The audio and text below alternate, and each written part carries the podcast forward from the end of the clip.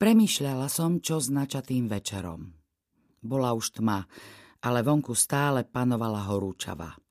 Zavolala som hotelovú službu a objednala si gin s tonikom. Popíjala som ho nahá v posteli. Pôvodne som si myslela, že si pôjdem zabehať, ale hotel bol zo všetkých strán obkolesený diálnicami a mne sa nechcelo kľúčkovať medzi nimi a byť stále v strehu.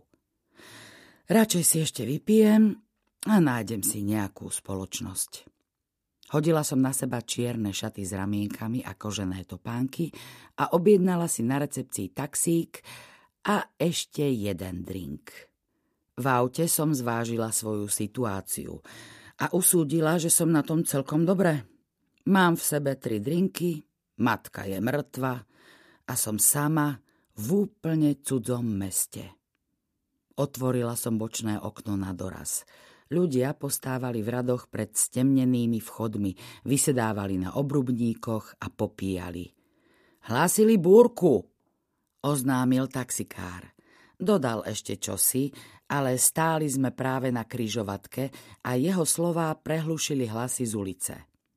Prepačte, čo ste hovorili? Dáždnik, povedal. Máte dáždnik? Viete, Kedy si som tu žila, odvetila som. Zachytil môj pohľad v spätnom zrkadle a zasmial sa.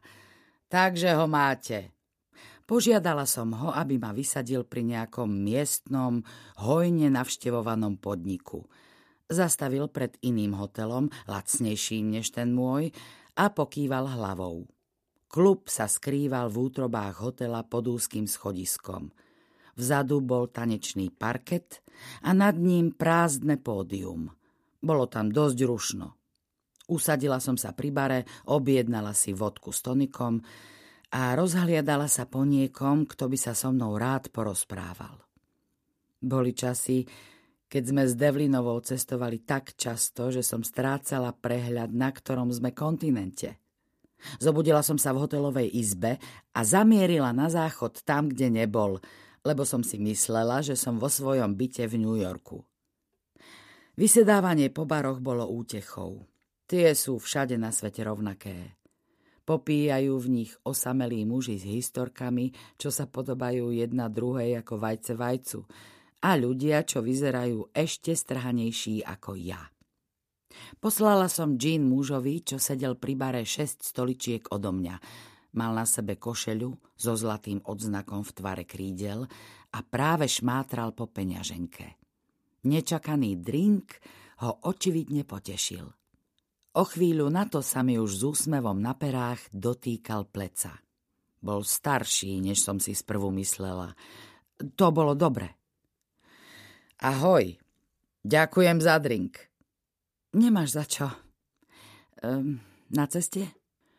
Dnes som priletel z Los Angeles. O, to znie dramaticky. Ani nie. Rutina. Ale ani ty nie si odtiaľ to však. Nie, už nie. Si pilot? Áno. A hlavný pilot, alebo kopilot? Zasmial sa. Hlavný, odvetil. Rozprával mi o svojej práci.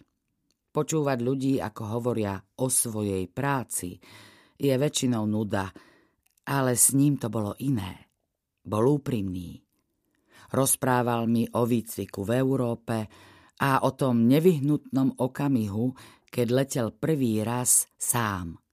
Jeho ruky sa naťahovali po imaginárnych kontrolkách v priestore medzi nami a keď ich chvíľami ožiarili svetlá stroboskopov, Videla som, ako sa mu pod kožou pohybujú drobné svaly.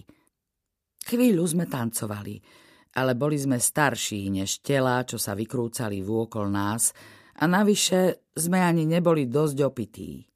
Fascinovane som sledovala skupinu dievčat vedľa mňa. Pohybovali končatinami v spoločnom rytme. Mali na sebe rôzne variácie priliehavých hladkých šiat a smiali sa ako nejaká mnohohlavá obluda. Pozorovala som ich a pritom som sa mimovoľne dotýkala svojej unavenej kože na krku a okolo očí. Pilot tancoval za mnou s prstami zaborenými medzi moje rebrá. Môžeme ísť do môjho hotela, navrhla som. Mm, zajtra letím späť. N- nemôžem sa zdržať. To je v pohode. A nechcem, aby si bola sklamaná. Niekedy... Nie, nebudem sklamaná. Pršalo, ako vravel taxikár. Tiché ulice sa leskli a neonové nápisy sa vznášali v kalužiach. Po cestách jazdili už iba taxíky, ale žiadny nám nezastavil. Dívala som sa, ako sa mu po tvári klžu svetlá nočného mesta. Vzala som ho za ruku. Potrebujem určité veci, aby to stálo za to, povedala som mu.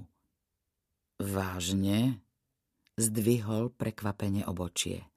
Odvrátil sa odo mňa a pátral očami po taxíku.